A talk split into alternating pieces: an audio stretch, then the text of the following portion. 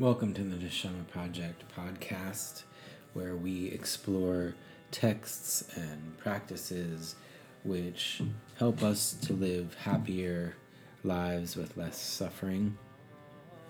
Today, I'm going to look at a commentary on this week's Torah portion, Beha'alotcha,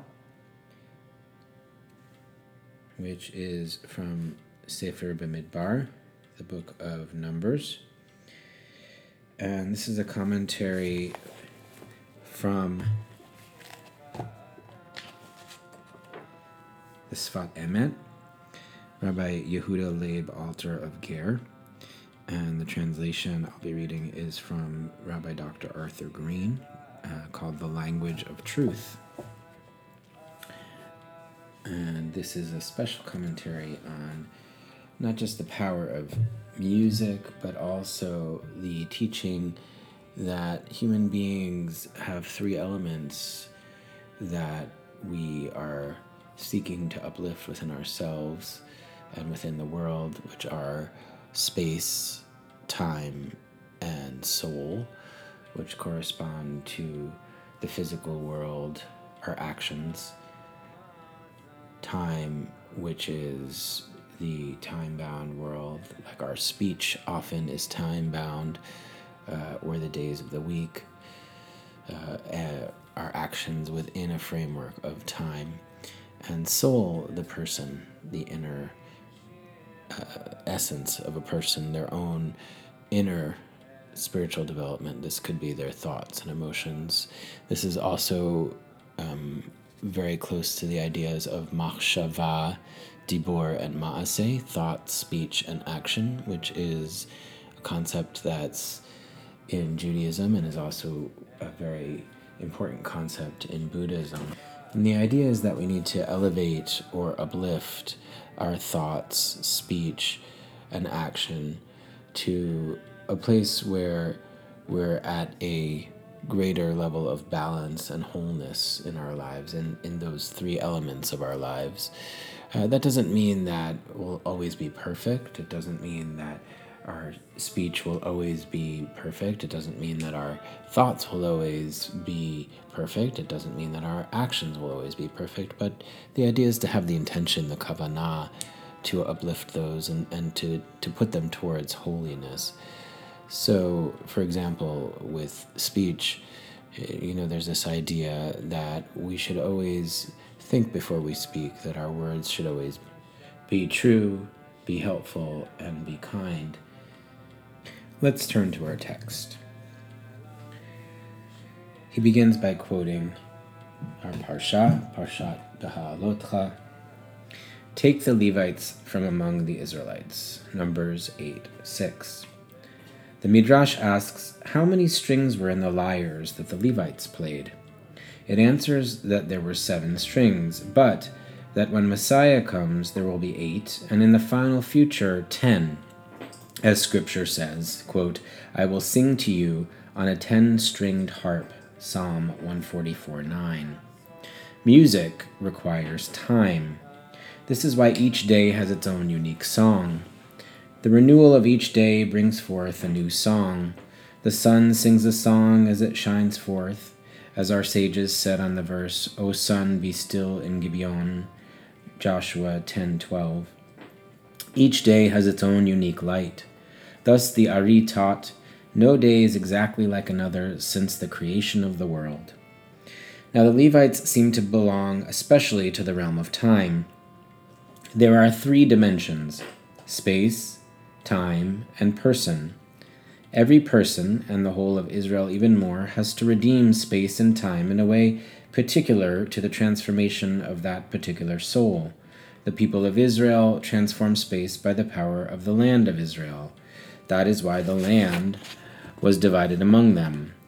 But the tribe of Levi was given no portion, for it is their task to redeem time rather than territory. This is why Levites became disqualified for their service by years, in other words, when they reach 50 years of age, and not by blemishes. Thus the Mishnah says, one who might be fit among the priests, an unblemished man over fifty, is disqualified among the Levites. Unquote. The priest belongs to the realm of person, and that is why they must be without blemish. But years do not disqualify the priest. Thus, song belongs to the realm of time. In messianic days and in the future to come, time will be changed, and music will be changed as well.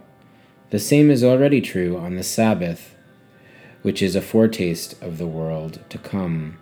That is why we say, quote, a song to the Sabbath day on the ten stringed lyre and the harp, Psalm 92, 1 through 4.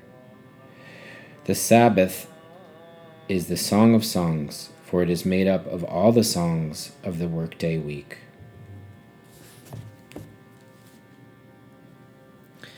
Now, the commentary on this commentary from Rabbi Dr. Arthur Green. This is one of the many Sfat Emet teachings on the three realms of holiness time, space, and person. Each Jew, he would say, contains all three classes represented by our ancient people Kohen, Levi, and Yisrael.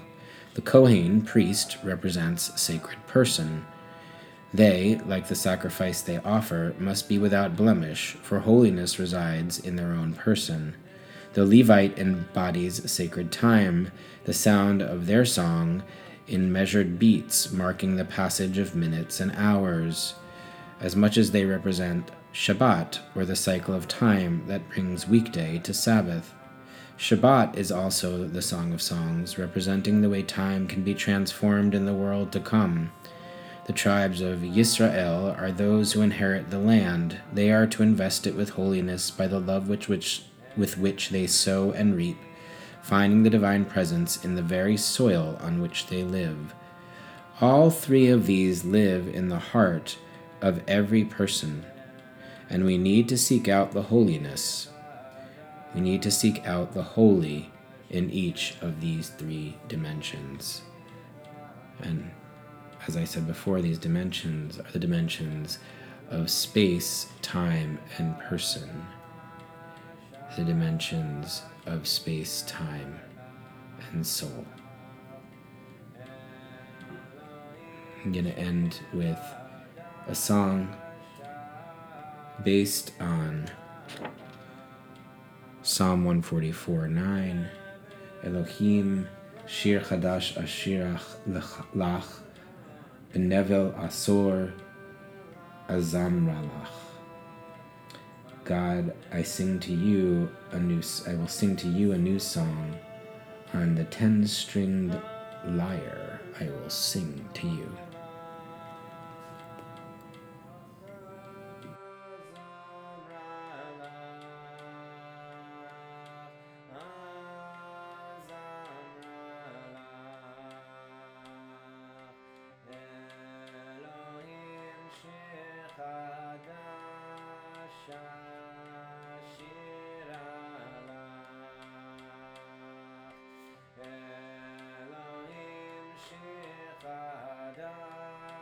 Shah.